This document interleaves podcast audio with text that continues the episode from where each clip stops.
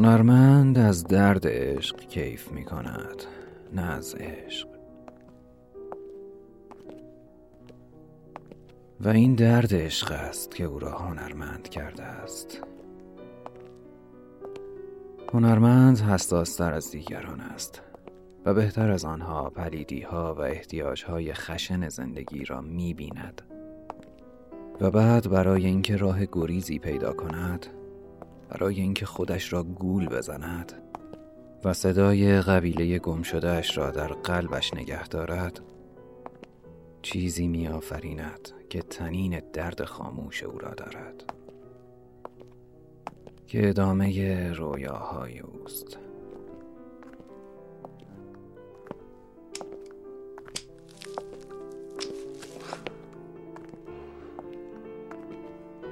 برای من اما دیگر مجال رویا هم نمانده.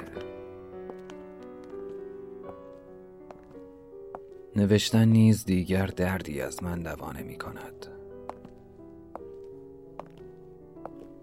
قصه نویسی راه فراری بود برای آرزوهای ناکام ماندم. سر تا سر زندگیم را مانند خوشه انگور در دستم فشردم و عصاره آن را قطره قطره در نوشته هایم چکاندم. نوشته هایی که مطابق روحیه متناقض من، پر از امید و فلاکت، پر از شوخی و یأس بود.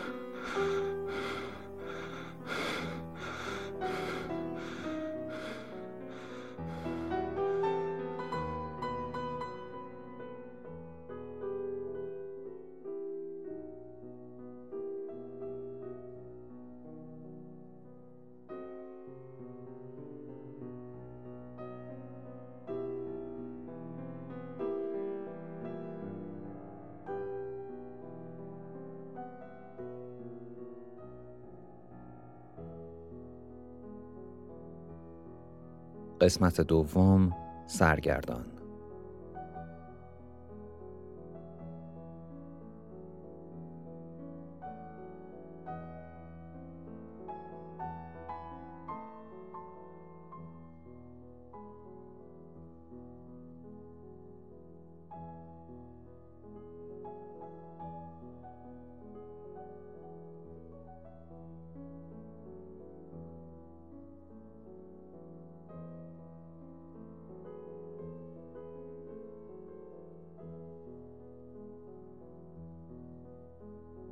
هدایت هم زمانی که ایران بود و هم زمانی که برای تحصیل به اروپا میره، به نوعی افسردگی پایدار دچاره.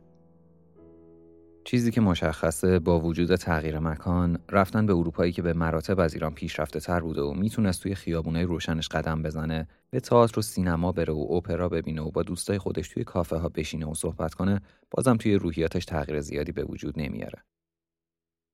چند دهه بعد یکی از همدوره‌هاش توی بیزانس اونو اینطور به یاد میاره: تنها و آشفته، حواسش بیشتر به کار خودش بود و سر شام سهم شراب بقیه را هم می‌خورد.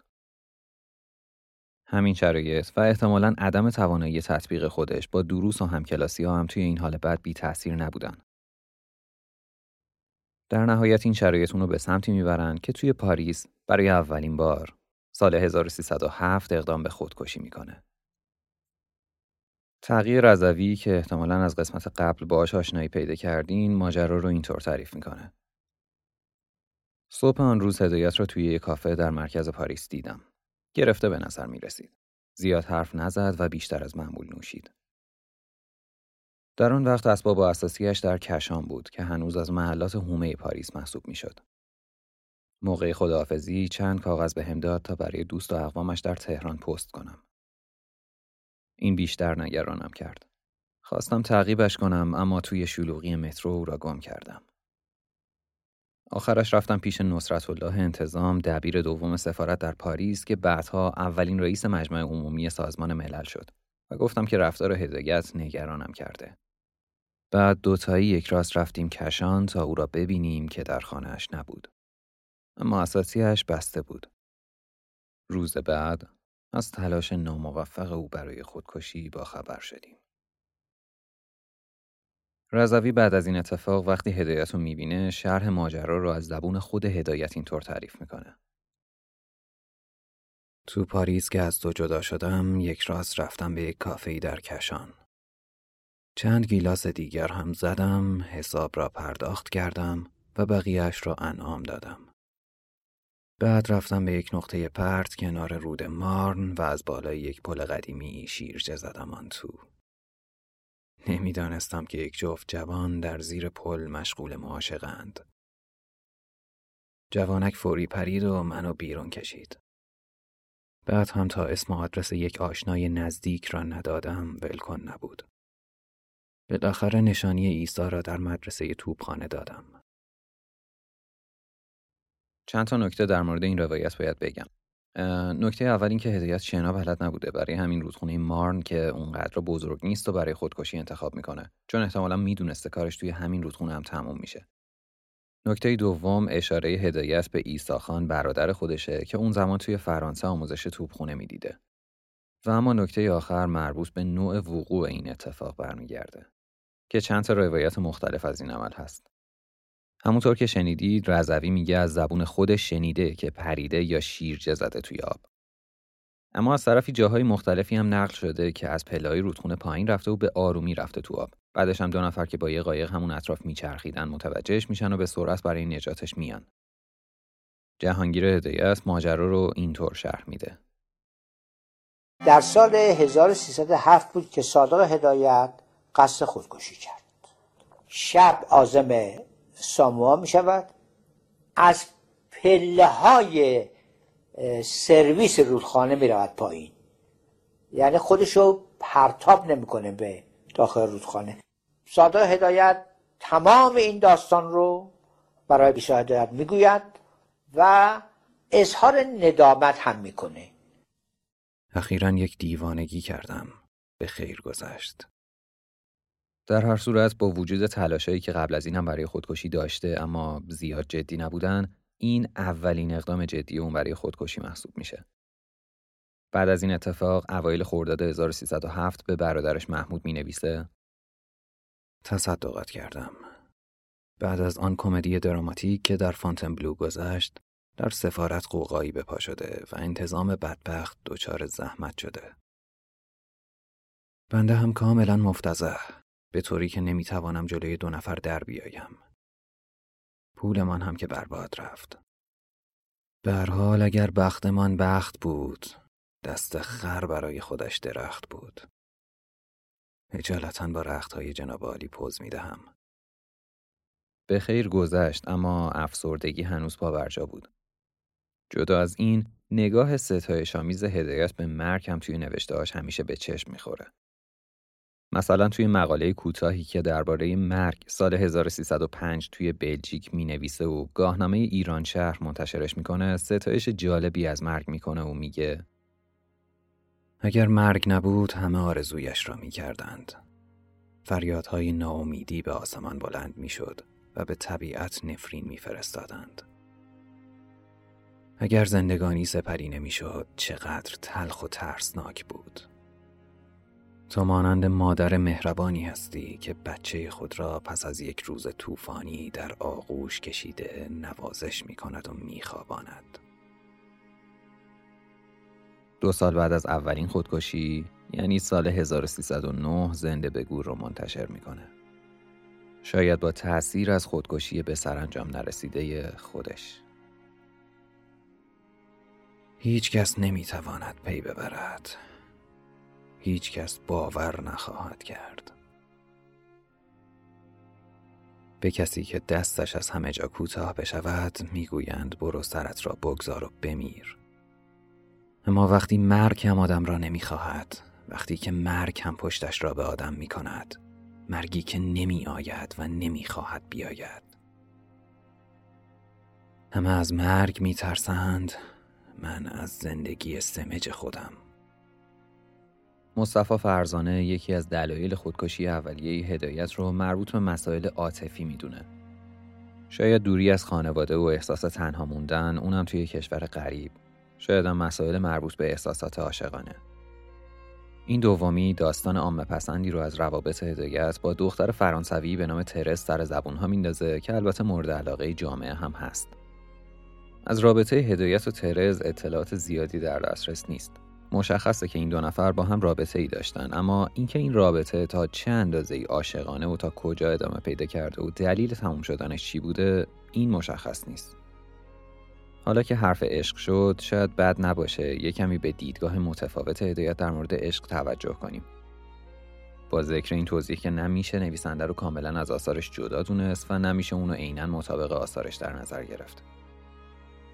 هدایت پاشو از تصور عامیانه جامعه ایرانی از عشق فراتر میذاره و تبدیل به کسی میشه که نه برای پسند مردم که برای روشن کردن حالات و احساسات درونی انسان داستان مینویسه. اون میخواد با این کار دید روشن‌تری نسبت به چیزی که تا اون زمان وجود داشته به خوانندش بده.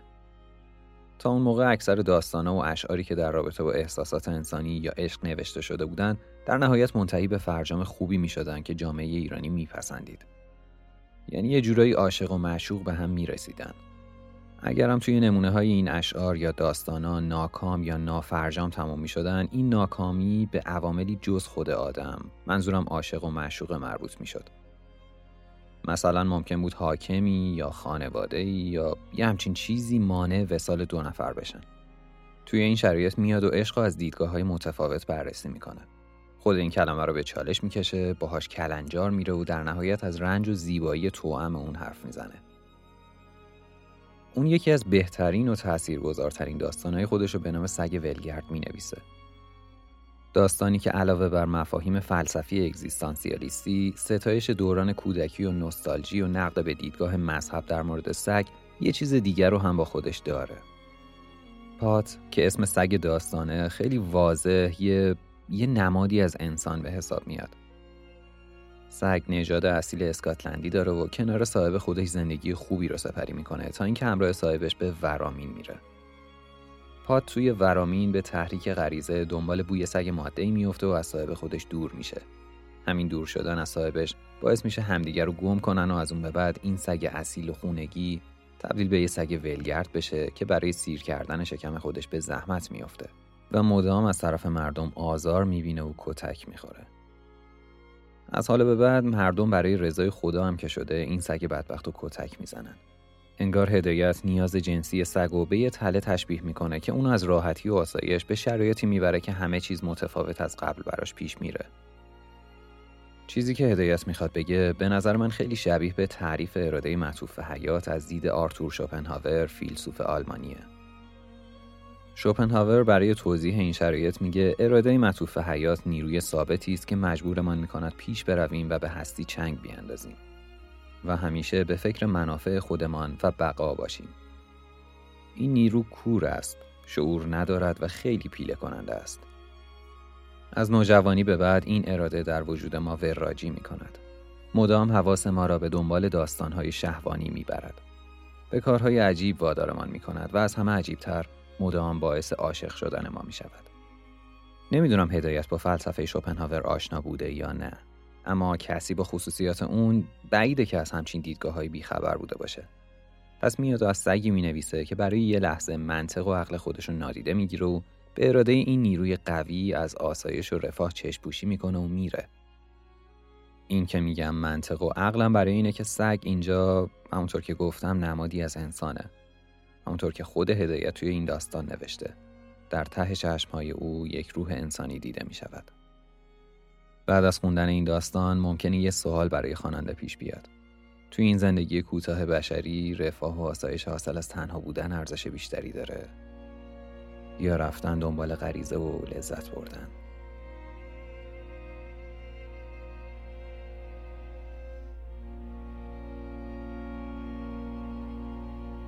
هدایت توی داستان کوتاه صورتک‌ها از عشقی پرده برمی‌داره که ساخته ذهن عاشقه. یه جور تصویرسازیه. عشقی که با حسادت همراه میشه و نهایتاً فرجام خوبی هم نداره. یه جایی از این داستان منوچهر و خجسته که قراره با هم ازدواج کنن، وقتی توی یه مهمونی صورتک بال ماسکه به صورتشون دارن این مکالمه رو انجام میدن.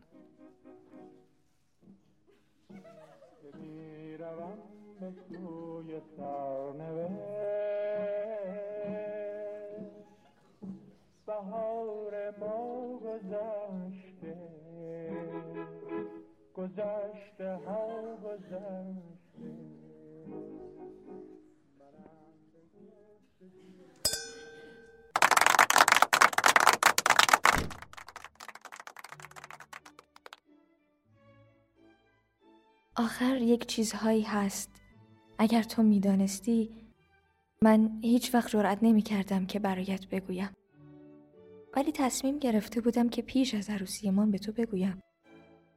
آیا می شود دو نفر با هم راست حرف بزنند؟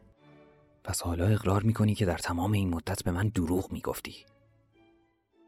نه، می خواهم بگویم من همیشه فکر کردم آیا ممکن است که دو نفر ولو دو دقیقه هم باشد صاف و پوسکنده همه احساسات و افکار خودشان را به هم بگویند؟ گمان می کنم از پشت صورتک بهتر بشود راست گفت. من از خودم می پرسیدم آیا حقیقتاً تو مرا دوست داشتی یا نه؟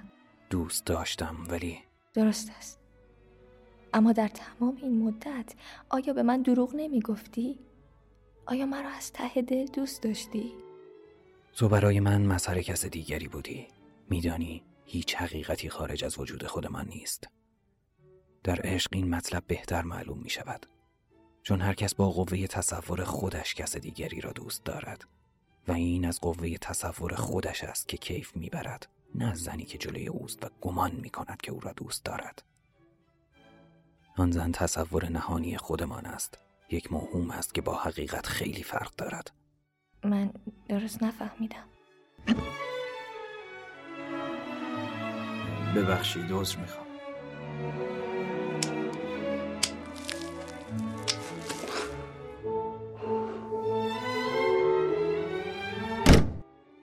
میخواهم بگویم که تو برای من موهوم یک موهوم دیگر هستی.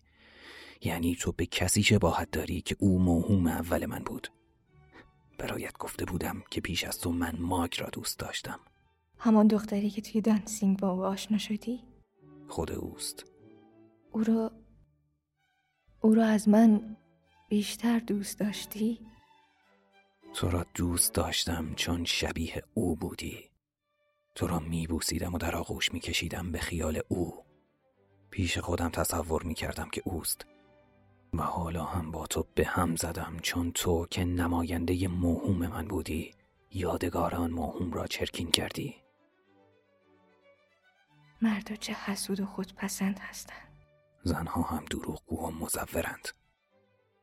مگر من مال تو نبودم؟ مگر خودم را تسلیم تو نکردم؟ چرا به قول خودت به موهوم اهمیت می‌گذاری؟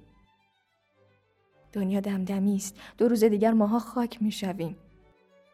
چرا سر حرف‌های پوچ وقتمان رو تلف بکنیم؟ افسوس که این حرف را از ته دل نمی‌زنی. شماها انقدر هم استقلال روح ندارید. حرف‌های دیگران را مثل صفحه گرامافون تکرار می‌کنید.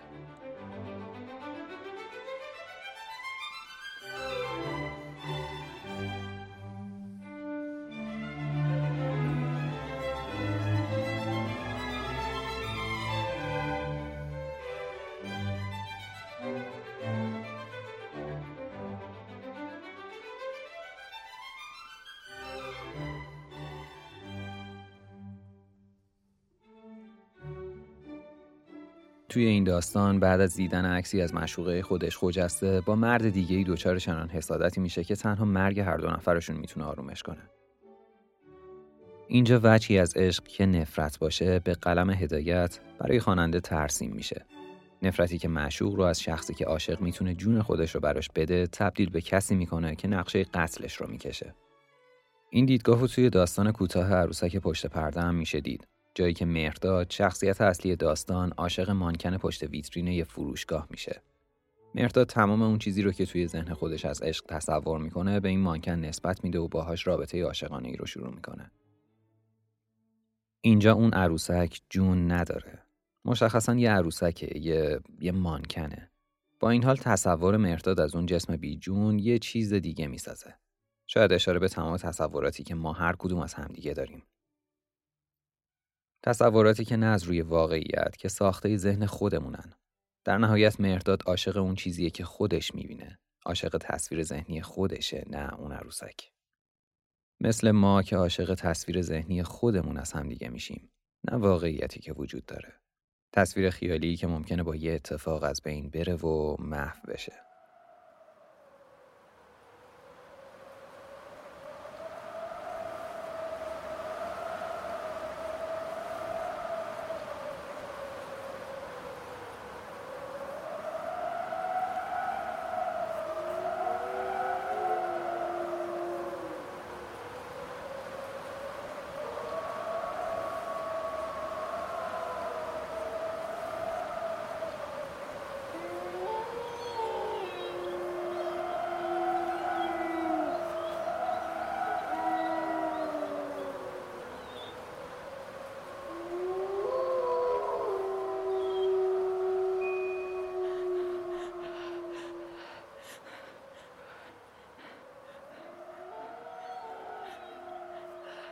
چهار سال پیش، یک شب سرد از آن سرماها که با چنگال آهنین خودش صورت انسان را می‌خراشد، خدا داد همین که چراغ را فوت کرد و در رخت خواب رفت، صدای غریبی شنید. ناله‌های بریده بریده که معلوم نبود صدای جانور است یا آدمی زاد. صدا پیوسته نزدیک می‌شد تا اینکه در کلبه او را زدند.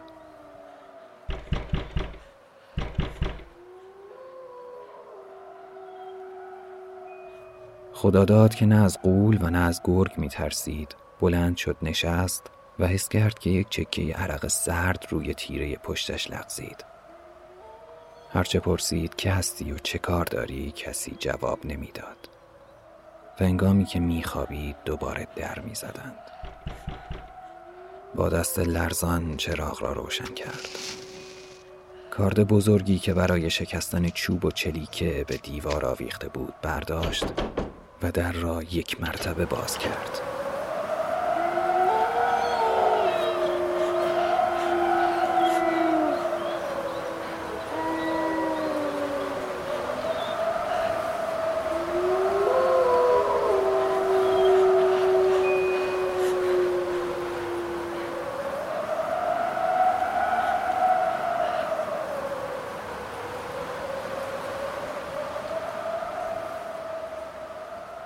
تعجب او بیشتر شد که دختر کلی کوچکی را با لباس سرخ دید که دم در اشک روی گونه هایش یخ زده و می لرزید.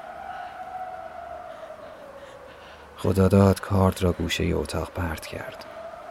دست دختر بچه را گرفت، داخل اتاق کرد.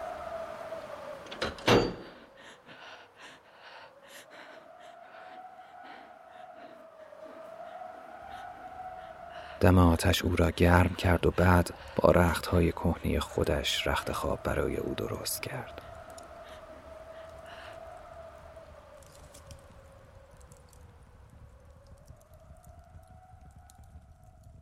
فردا صبح هرچه از او پرسش کرد بی نتیجه بود.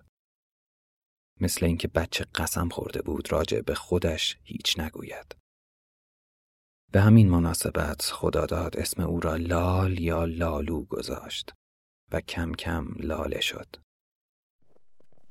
چیزی که غریب بود حالا موسم ییلاق و قشلاق کولی ها نبود و خداداد نمیدانست در میان زمین و آسمان این دختر از کجا آمده.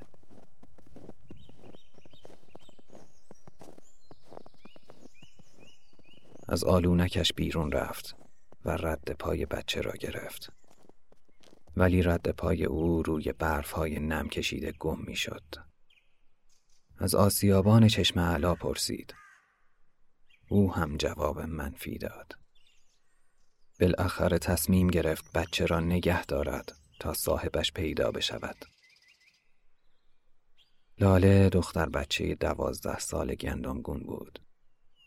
صورتی بانمک و چشمهای گیرنده داشت. روی دست و میان پیشانی او را خال آبی کوبیده بودند. در مدت چهار سال که لاله در آلونک خداداد به سر می برد، هرچه خداداد جویای خیشان او شد، هیچ کس از کولیها او را نمی شناختند. او را وجه فرزندی خودش برداشت و کم کم علاقه مخصوصی نسبت به او پیدا کرد. نه دلبستگی پدر و فرزندی، مثل علاقه زن و مرد او را دوست می داشت. همان وقت که وسوسه عشق به سرش زد، میان اتاق را بند کشید و با یک پرده آن را جدا کرد تا خوابگاهشان از هم مجزا باشد.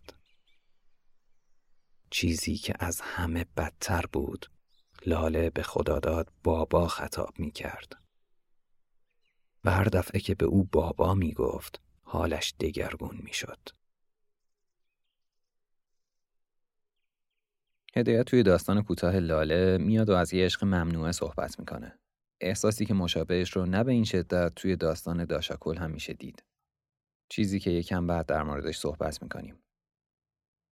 توی داستان لاله خداداد ناخواسته نقش پدر دختری رو به عهده میگیره که قراره بعد از گذشت مدتی بهش میل جنسی پیدا کنه.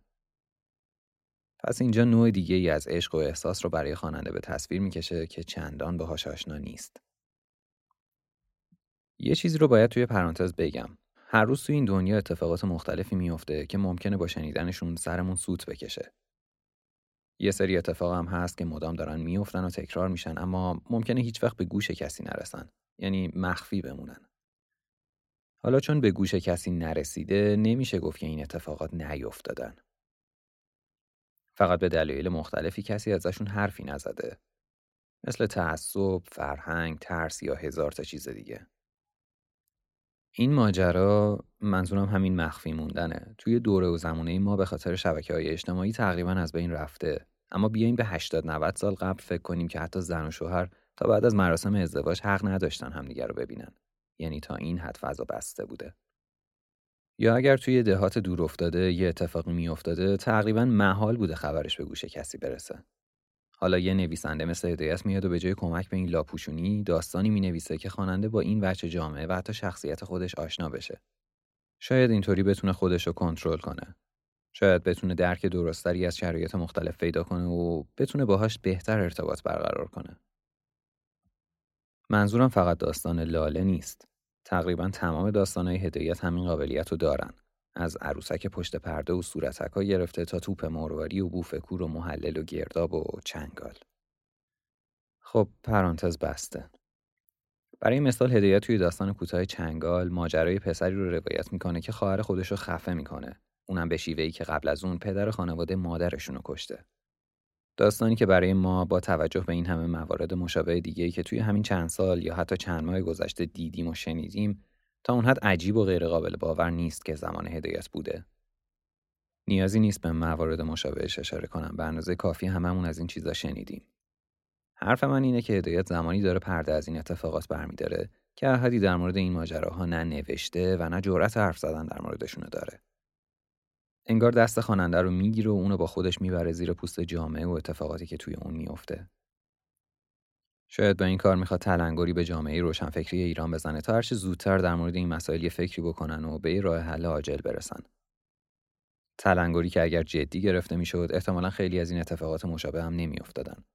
این کار از یه آدم عادی بر نمیاد. نیاز به دقت بی‌اندازه‌ای داره که توی دورانی که همچین مواردی حتی به زبون نمی اومدن تا این حد جدی گرفته بشه و در موردشون نوشته بشه.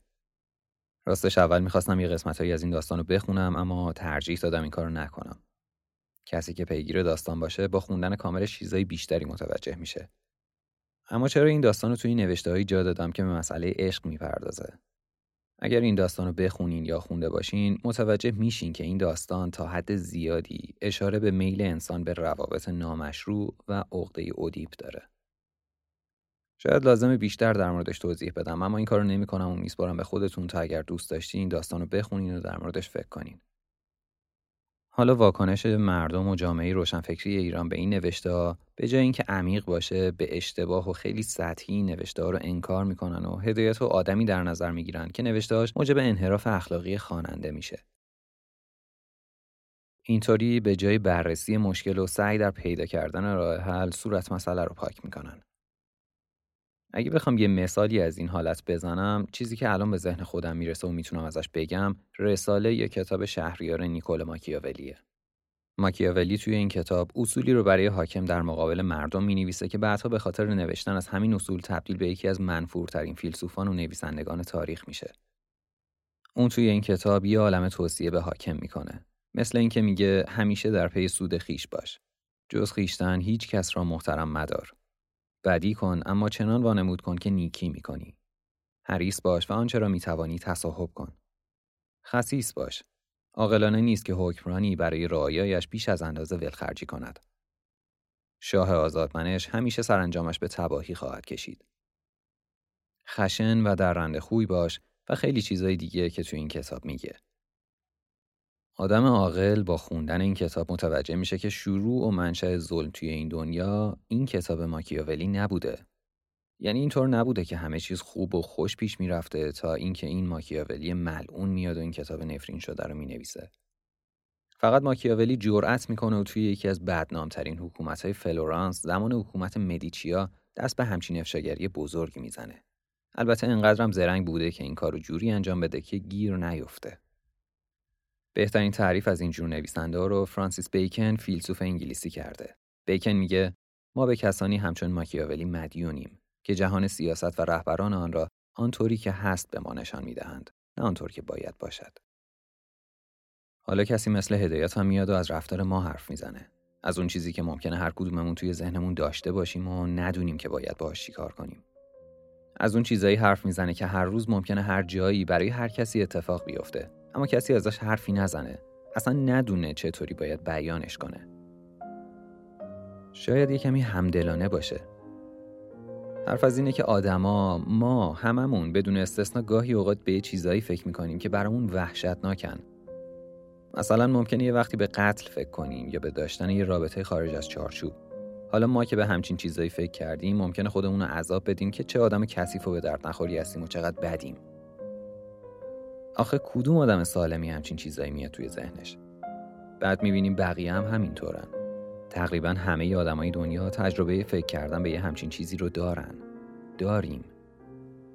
همین بهمون دلگرمی میده که اولا ما تنها نیستیم و همین تنها نبودن تا حدی میتونه فشار روانی رو از روی دوشمون کم کنه که بتونیم اون افکار رو کنترل کنیم و انجامشون ندیم. برای اینه که میگم گاهی اوقات این چیزا همدلانه هم هست.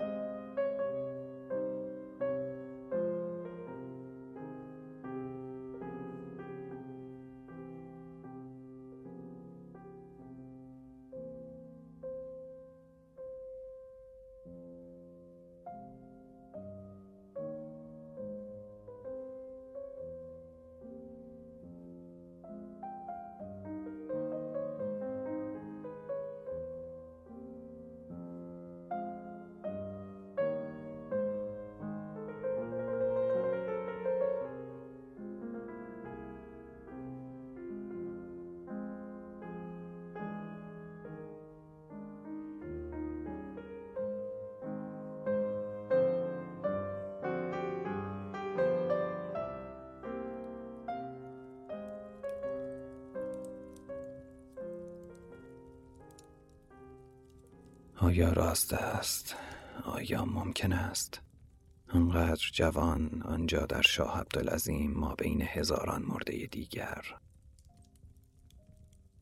میان خاک سرد نمناک خوابیده، کفن به تنش چسبیده. دیگر نه اول بهار را می‌بیند و نه آخر پاییز را و نه روزهای خفه غمگین مانند امروز را.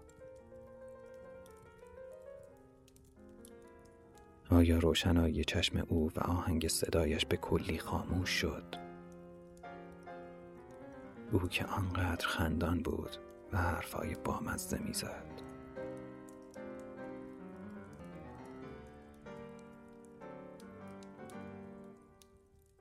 همایون و بهرام دو تا دوست نزدیکن، از اون دوستایی که تقریباً چیز پنهانی بینشون وجود نداره. اما این دوستی با خودکشی بهرام میرزا، اونم بدون هیچ انگیزه قبلی از بین میره و دوست خودش همایون رو توی حالتی قرار میده که هیچ شناختی ازش نداره. همایون گیج و منگ از این اتفاقه که خدمتکار پاکت لاک و مهر شده ای رو براش میاره.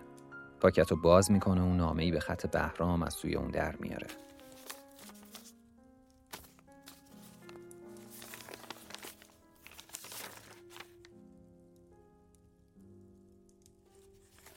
این جانب بهرام میرزای ارجنپور از روی رضا و رغبت همه دارایی خودم را به هما خانم ماهافرید بخشیدم. بهرام ارجنپور.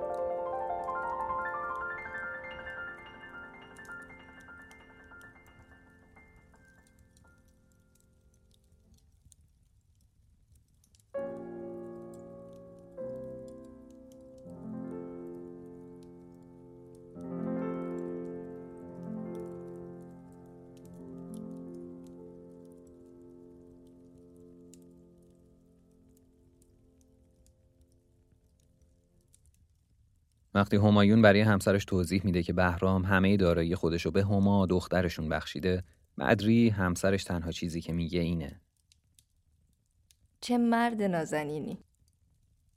این شگفت‌زدگی همراه با ملاتفت به تنفری که قبل از اون توی وجود همایون شروع شده شدت میده و اونو نسبت به همسرش بدبین میکنه. شکی نیست که بهرام انگیزه خودکشی رو از نزدیکترین دوست خودش مخفی کرده. همایون فکر میکنه که فرسودگی و خستگی ناشی از کار علت این کار بوده. برای همین میگه: از سفر که برگشتم حس کردم تغییر کرده، ولی چیزی به من نگفت. گمان کردم این گرفتگی او برای کارهای اداری است، چون کار اداره روح او را پژمرده میکرد. بارها به من گفته بود او هیچ مطلبی را از من نمیپوشید. و بدری در جوابش میگه: شاید چیزی داشته که اگر به تو میگفت میترسید غمگین شوی. ملاحظت رو کرده. آخر هرچه باشد تو زن و بچه داری. باید به فکر زندگی باشی، اما او... بدری شاید بدون اینکه قصد بدی داشته باشه، فقط عقیده خودشو بیان میکنه، اما اما همین موضوع همایون رو نسبت به اون بدبین میکنه. سرش را با حالت پرمعنی تکان داد. مثل اینکه خودکشی او اهمیتی نداشته. دوباره خاموشی آنها را به فکر وادار کرد. ولی همایون حس کرد که حرفهای زنش ساختگی و محض مصلحت روزگار است. همین زن که هشت سال پیش او را می پرستید، که آنقدر افکار لطیف راجع به عشق داشت. در این ساعت مانند این که پرده ای از جلوی چشمش افتاد، این دلداری زنش در مقابل یادگارهای بهرام او را متنفر کرد. از زنش بیزار شد که حالا مادی، عقل رس، جا افتاده و به فکر مال و زندگی دنیا بود و نمیخواست غم و غصه به خودش راه بدهد. و دلیلی که می آورد این بود که بهرام زن و بچه نداشته. چه فکر پستی! چون او خودش را از این لذت عمومی محروم کرده، مردنش افسوسی ندارد. آیا ارزش بچه او در دنیا بیش از رفیقش است؟ هرگز. آیا بهرام قابل افسوس نبود؟ آیا در دنیا کسی را مانند او پیدا خواهد کرد؟ در واقع بدبینی همایون نسبت به زنش از همین لحظه شروع میشه. بعد از گرفتن نامه بهرام لحظاتی به عکس اون خیره میشه و بعد نگاهی به چهره دخترش هما میندازه. ناگهان چیزی به نظرش رسید که بی اختیار لرزید. مانند این که پرده دیگری از جلوی چشمش افتاد. دخترش هما بدون کم و زیاد شبیه بهرام بود. نه به او رفته بود و نه به مادرش. چشم هیچ کدام از آنها زاغ نبود. دهن کوچک، چانه باریک. درست همه ی اسباب صورت او مانند بهرام بود. اکنون همایون پی برد که چرا بهرام آنقدر هما را دوست داشته و حالا هم بعد از مرگش دارایی خود را به او بخشیده. آیا این بچه‌ای که آنقدر دوست داشت نتیجه روابط محرمانه بهرام با زنش بود؟ آن هم رفیقی که با او جان در یک قالب بود و آنقدر به هم اطمینان داشتند. زنش سالها با او راه داشته بی آنکه او بداند و در تمام این مدت او را گول زده، مسخره کرده و حالا هم این وصیت‌نامه، این دشنام پس از مرگ را برایش فرستاده. نه، او نمی‌توانست همه اینها را به خودش هموار کند. این فکر عذاب‌آور رفته رفته بحران روحی همایون رو تشدید میکنه و منجر به پرخاشگری اون میشه. همایون همسرش رو متهم به خیانت میکنه و میگه هما هم دختر بهرام دوستشه. با عصبانیت وصیت‌نامه رو مچاله میکنه و میندازه توی بخاری که بسوزه. آره، دختر تو، دختر تو، بردار ببین. میخواهم بگویم که حالا چشمم باز شد. فهمیدم چرا بخشش کرده، پدر مهربانی بوده. اما تو به قولی خودت هشت سال است که توی جر و بحث زن و شوهر بدری یکی از رازهای این خانواده رو فاش میکنه. که توی خانه تو بودم، که همه جور ذلت کشیدم، که با فلاکت تو ساختم، که سه سال نبودی خانه‌ت رو نگه داشتم. بعد هم خبرش رو برایم آوردند که در بندر گز عاشق یک زنی که شلخته روسی شده بودی. حالا هم این مزد دستم است. نمیتوانی بهانه‌ای بگیری. میگویی بچه هم شکل بهرام است. ولی من دیگر حاضر نیستم. دیگر یک دقیقه تو این خانه بند نمیشوم. از این به بعد سیر حوادث تندتر میشه و همه چیز سرعت میگیره. توی چشم هم زدن حاصل یه زندگی چند ساله از بین میره و خراب میشه.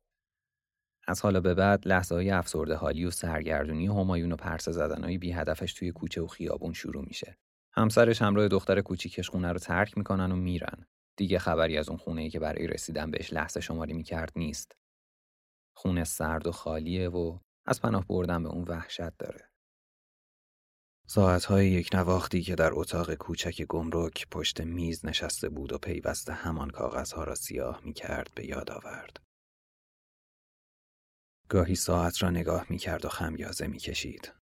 دوباره قلم را بر می داشت و همان نمرات را روی ستون خودش می نوشت. مطابقه می کرد، جمع می زد، دفترها را زیر و رو می کرد. ولی آن وقت یک دلخوشی داشت. می دانست که هرچند چشمش، فکرش، جوانیش و نیرویش خورده خورده به تحلیل می رود، اما شب که بهرام دختر و زنش را با لبخند می بیند، خستگی او را بیرون می کند. ولی حالا از هر سه آنها بیزار شده بود. هر سه آنها بودند که او را به این روز انداخته بودند. بعد از این اتفاقات حتی تصمیم به خودکشی هم میگیره، ولی منصرف میشه. زندگی همایون دو هفته با پریشونی و دربدری میگذره. برای فرار از این وضع تصمیم میگیره از تهران خارج بشه. درخواست مأموریت به کرمانشاه میده که باهاش موافقت میکنن. با این حال اونقدر نیازمند دیدن هما هست که بعضی روزا دزدکی تا نزدیکی مدرسه دخترش میره و پشت دیوار قایم میشه تا وقتی خدمتکار خونه پدرزنش که برای همراه بردن هما میاد اونو نبینه. در نهایت برای کرمانشاه بلیط تهیه میکنه و برای بستن چمدوناش به خونه میره تا صبح فردا حرکت کنه. اما توی همین لحظه یه اتفاق مهم میفته. وارد خانه‌اش که شد، یک سر رفت به اتاق سردستی خودش که میز تحریرش آنجا بود. اتاق شوریده، ریخته و پاشیده، خاکستر سرد در پیش بخاری ریخته بود. پارچه بنفش خام دوزی و پاکت بهرام را که وصیت نامچه در آن بود روی میز گذاشته بودند. پاکت رو بر می‌داره و پاره می‌کنه، ولی لابلای پاکت پاره شده کاغذی بیرون می‌افته که اون روزی که نامه رو گرفته بود متوجهش نشده. قسمت‌های پاره شده رو کنار هم میچینه و پیامی از بهرام رو میخونه که مثل پتکی به سرش فرود میاد. لابد این کاغذ بعد از مرگم به تو خواهد رسید. میدانم که از این تصمیم ناگهانی من تعجب خواهی کرد، چون هیچ کاری را بدون مشورت با تو نمی کردم. ولی برای اینکه سری در میان ما نباشد، اقرار می کنم که من بدری زنت را دوست داشتم.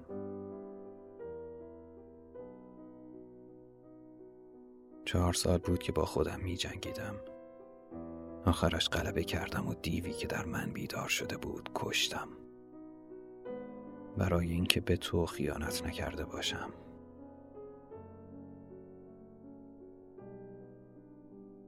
پیشکش ناقابلی به هما خانم می کنم که امیدوارم قبول شود. قربان تو، بهرام.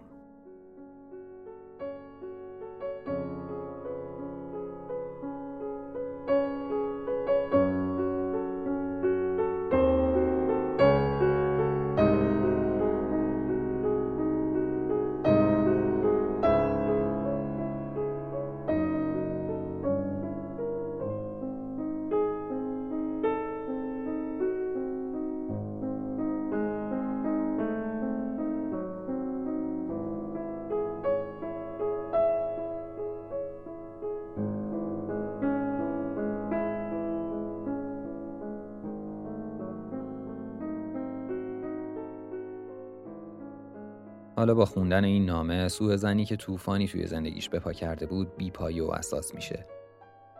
همایون گیج و منگ چند باری نامه رو میخونه و بعد برای اینکه دخترشو، دختر خودشو قبل از رفتن به کرمانشاه ببینه، از خونه میزنه بیرون.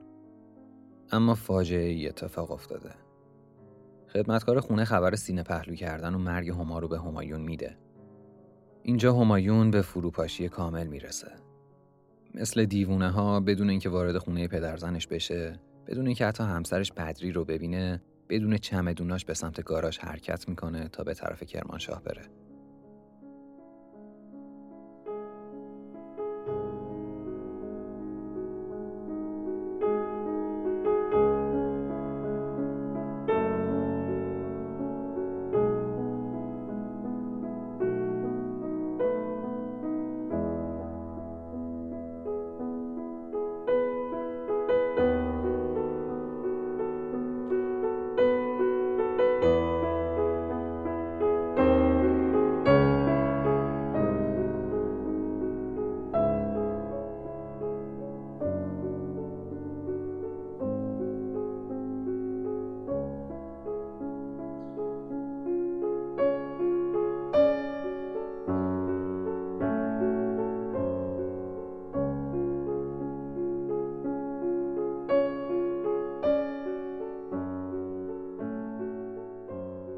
داستان گرداب یه فاجعه است که از هم پاشیدن یه زندگی شیرین و توی چشم هم زدن نشون میده.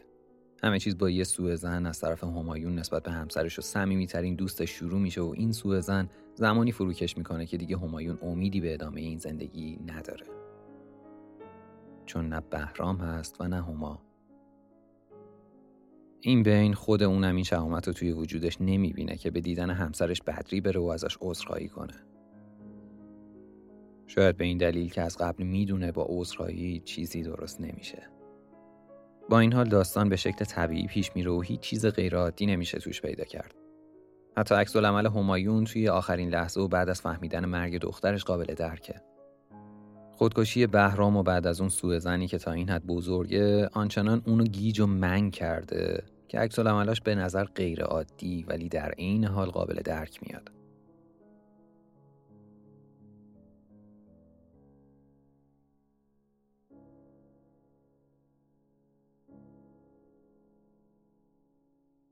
خب حالا یه مورد جالب در مورد داستان گرداب هدایت هست که بد نیست براتون بگم. توی پادکست هنوز به جایی نرسیدیم که از دوستای نزدیک هدایت چیزی بگم، اما اینجا لازمه حداقل یکی از این دوستای نزدیک رو معرفی کنم. دکتر شیرازپور پرتو. شیرازپور پرتو یا اونطور که خودش امضا می‌کرد شین پرتو، از دوستای نزدیک هدایت و جزو گروه سبعه بود که کارهای مشترکی هم با هدایت به چاپ رسوندن. ماجرایی داره که بعداً مفصل در موردش حرف میزنم. هجده سال بعد از اینکه هدایت گردابو منتشر میکنه، پرتو داستانی مینویسه با عنوان شکنجه که عملاً نسخه بازنویسی شده ی همین داستان گرداب دوست خودش صادق هدایته. حالا نکته اینجاست که پرتو توی این داستان دقیقاً از همون اسامی استفاده میکنه که هدایت توی داستان خودش نام برده، یعنی همون بهرام و همون همایون و هما و بدری هستن. با این تفاوت که توی داستان پرتو بهرام میرزا به جای اینکه مرد مجردی باشه متأهله و به جای اینکه خودکشی کنه زنده میمونه، یعنی یه جورایی سعی کرده داستانو به یه شکل دیگه در بیاره. توی این داستان با دو تا دوست همونطور که گفتم با اسمای همایون و بهرام روبرو میشیم. همایون همسری به نام بدری و دختر هفت ساله‌ای به نام هما داره. تا اینجاش کاملاً مثل همون گردابه. همایون و بهرام از خیلی وقت پیش با هم دیگه دوستن و رابطه محکمی با هم دارن. حتی خانواده‌های هر دوتاشون توی محله زندگی میکنن. همایون کارمند گمرک و مدتی رو برای بازرسی دفاتر گمرکی توی بندرگز به ماموریت میره. همونطور که میبینید این ویژگی‌ها با ویژگی‌های داستان گرداب کاملاً همخونی دارن. داستان شکنجه از جایی شروع میشه که همایون و بهرام توی یه روز تعطیل بعد از صرف ناهار به بازی تخت نرد میشینن. هما دختر هفت ساله همایون دور و بر بهرام میپلکه و بهرام موهای طلایی اون رو نوازش میکنه. در حین بازی تخت نرد همایون متوجه شباهت حیرت انگیز دخترش با بهرام میشه و از همینجا افکارش به هم میریزه. ناراحت و عصبی مهره ها و بازی رو به هم میریزه و به بهونه کسالت از بقیه جدا میشه. هرچی زنش بدری دلیل کسالت اونو میپرسه جواب درستی نمیده. پرتو مینویسه دیوی در وجودش بیدار شده است. دیو سوء زن. سوء زن به زنش بدری و دوست قدیمیش بهرام. تاریخ تولد هما رو از زنش میپرسه و بعد دوران بارداری اون رو تخمین میزنه و میبینه که درست مصادف با دوران مأموریتش توی بندرگز بوده. شب با ناراحتی به رخت خواب میره و تا صبح کابوس میبینه. همایون یکی دو هفته ای رو با این افکار هولناک سپری میکنه ولی به روی خودش نمیاره. اما توی این مدت با زنش بدری رفتار سرد و مایوس کننده ای رو پیش میگیره. در این حال به فکر انتقامم هست. انتقام از دوستش، بهرام و همسرش، بدری. یه روز عصر که به خونه بهرام میره، متوجه میشه بهرام خونه نیست و زن بهرام تنهاست. زیور اون رو دعوت میکنه که چند دقیقه مهمونش باشه، اما همایون قبول نمیکنه. زیور اصرار میکنه و بالاخره همایون وارد خونه دوست خودش میشه. همایون که تو فکر انتقامه، یه لحظه به این فکر میکنه که خیانت زنش و بهرام رو با خیانت کردن تلافی کنه. اما به هوس خودش غلبه میکنه و خونه بهرام و زیور رو ترک میکنه و میره. موقع برگشتن به خونه، پیش خدمتشون خبر تصادف دخترش هما رو با اتومبیل بهش میده. همایون به سرعت خودش رو به بیمارستان میرسونه. دخترش نیازمند خونه و اون برای این کار داوطلب میشه. از هر دوتاشون خون میگیرن تا گروه خونی رو تعیین کنن. دکتر بیمارستان که از دوستای همایون هم هست بهش خبر میده که گروه خونی اون و دخترش با هم همخونی ندارن و همایون نمیتونه به دخترش خون بده. به این ترتیب تلویحاً رابطه همایون با دخترش به عنوان پدر و فرزند رو زیر سوال میبره. سوء ظن و تردیدهای همایون چند برابر میشه و نفرت و کینه‌اش به همسرش، دوستش و حتی دخترش بیشتر از قبل میشه. این افکار اون رو شکنجه میدن، اما یهو به این فکر میکنه که نکنه دکتر موقع آزمایش خون اون و دخترش دچار اشتباه شده باشه. برای همین وقتی دخترش هما بهتر میشه، با هم به انستیتو پاستور میرن و برای آزمایش دوباره خون میدن. تا فردای اون روز که نتیجه آزمایش حاضر بشه، هزار جور فکر و خیال مختلف به ذهنش میرسه. اما این بار وقتی جواب آزمایش پاستور رو بهش میگن، متوجه میشه که گروه خونی اون A و گروه خونی دخترش Oه. و این یعنی بین این دو گروه پیوند و همبستگی وجود داره. و توی بیمارستان به دلیل عجله داشتن موقع آزمایش احتمالاً خطایی اتفاق افتاده که گروه خونی اشتباه تشخیص داده شده. پرتو این لحظه رو اینطوری توصیف میکنه. همایون از خوشحالی در خود نمیگنجید. بار سنگینی از رویش برداشته شد. مثل این بود که از درون او توده چرکین و سیاه دودآلودی یک مرتبه بیرون رفت. همایون با قدم‌های استوار و اطمینان بخشی از بنگاه پاستور بیرون رفت. مثل این بود که بعد از مدت‌ها فروغ زندگی را می‌شناسد. خورشید به چشمش زیبا و زنده می‌آمد. سبک شده بود و وجدانش مثل این که در گرمابه نوری شسته شده باشد، پاک و خرسند بود. چند قدم که زیر درخت‌های بلند و تنومند و باشکوه خیابان پاستور برداشت، به خیشتن گفت: چه احمقی بودم من که دیو شک را به دل راه دادم. اگر این حادثه برای دختر بیچاره‌ام هما اتفاق نمی افتاد، شاید من به این آسانی از خطر نمی جستم و راحت نمی شدم. قلبم آنچنان سخت و سنگ شده بود که ناله‌های فرزندم در نتیجه درد هیچ به من اثر نمی کرد. چقدر وحشتناک است که آدم نسبت به زن و بچهش بدگمان شود. و بعد افزود: آه ای بیچاره انسان خودخواه. شاید پرتو با این پایان بندی داستانش می‌خواسته داستانی که هدایت به اون شکل شروع و تمام کرده بود به شکل خوشبینانه‌ای به اتمام برسونه. انگار قصد داشته به این دوست خودش، اونم توی سال آخر زندگی هدایت، بگه ببین میشه همه چیزو بد تموم نکرد. اما پرتو فراموش میکنه که برای به ثمر رسوندن این ایده، این نصیحت اخلاقی، ساختمان داستان خودشو سست بنا کرده و انگار به هر شکل ممکن میخواد میخواد برای نتیجه اخلاقی مد نظر خودش شخصیت‌ها رو به رفتار غیر منطقی بکشونه. برای مثال چه دلیلی داره که همایون بعد از آزمایش خونی که اولین بار گرفتن به نتیجه شک کنه و بعد به پاستور بره؟ اونم برای مردی به وضع روحی اون که درگیر شک و حسادت و به فکر انتقامه، هرچند به راحتی این کار انجام نمیده. با اینکه داستان گرداب هدایت پایان بندی دردناک و داستان شکنجه پرتو آخر عاقبت خوش و شیرینی داره، اما به نظر میاد که گرداب از عمق بیشتری برخورداره و پذیرش تراژدی مرگ بهرام و هما از یه طرف و فروپاشی زندگی مشترک همایون و بدری از طرف دیگه برای خواننده قابل قبول‌تر باشه، تا چرخش ناگهانی همایون، اونم توی اوج سوءظن و شک کردن به نتیجه آزمایش دکتر توی داستان شکنجه. حالا جدا از قیاس دوتا داستان میشه در مورد تفاوت فاحش دیدگاه هدایت و دوستای نزدیکش کلی حرف زد. پرتو همون کسیه که هدایت مدتی رو توی خونه‌اش توی بمبئی زندگی میکنه و قطعا رابطه نزدیکی با هم داشتن. اما این نزدیکی دلیلی برای این نبوده که با هم اختلاف عقیده، اونم در مورد بیشتر مسائل اصلی، نداشته باشن.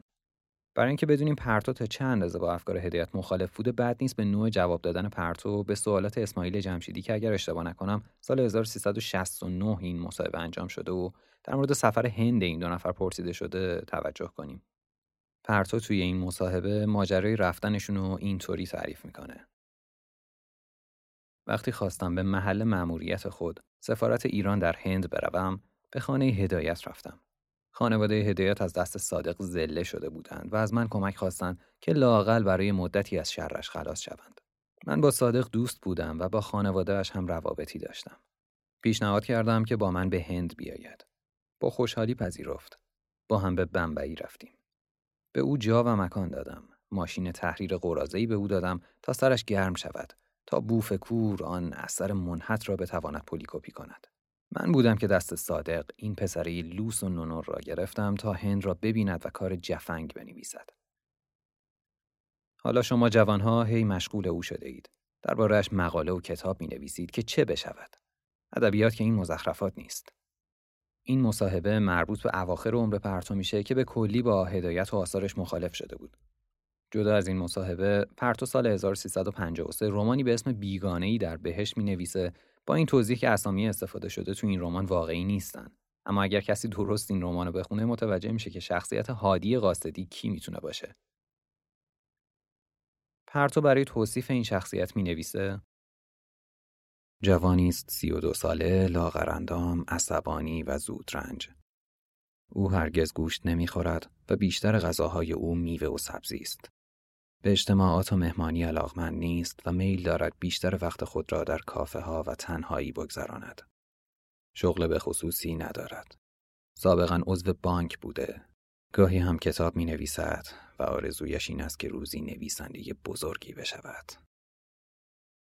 داستان‌های کوتاه و اجتماعی و بیشتر پستی‌ها و زشتی‌های زندگانی را شرح می دهد.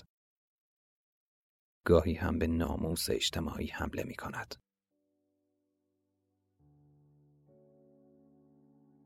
برای همینه که قبلا گفتم نوشتن از یه سری چیزا کار هر کسی نیست. پرتو یه نمونه از نویسنده و روشنفکراییه که هدایت و دیدگاه اون و نوشته‌هاشو به این شکل مورد انتقاد قرار میده. حالا چرا هادی قاصدی توی رمان پرتو سی و دو ساله بود؟ چون زمانی که هدایت همراه پرتو به هند سفر میکنه درست توی سی و دو سالگی خودش به سر میبره.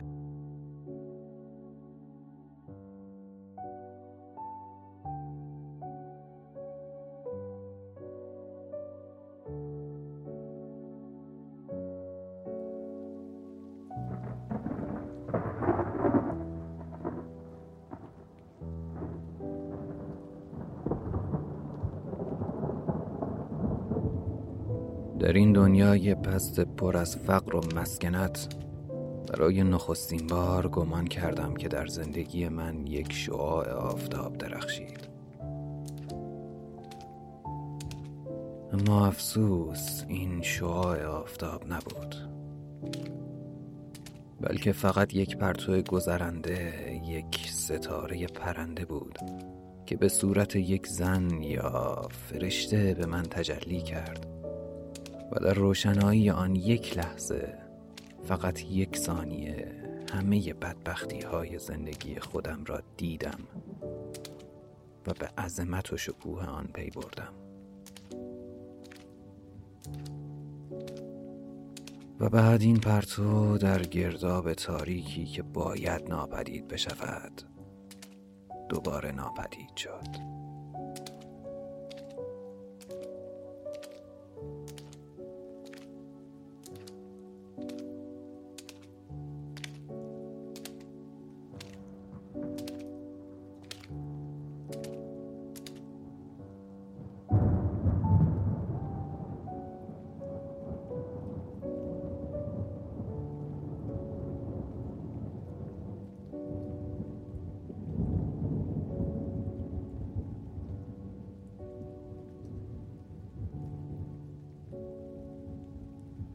تصمیم گرفتم برای اینکه قسمت دوم زیادی طولانی نشه توی دو بخش منتشرش کنم، البته به صورت همزمان.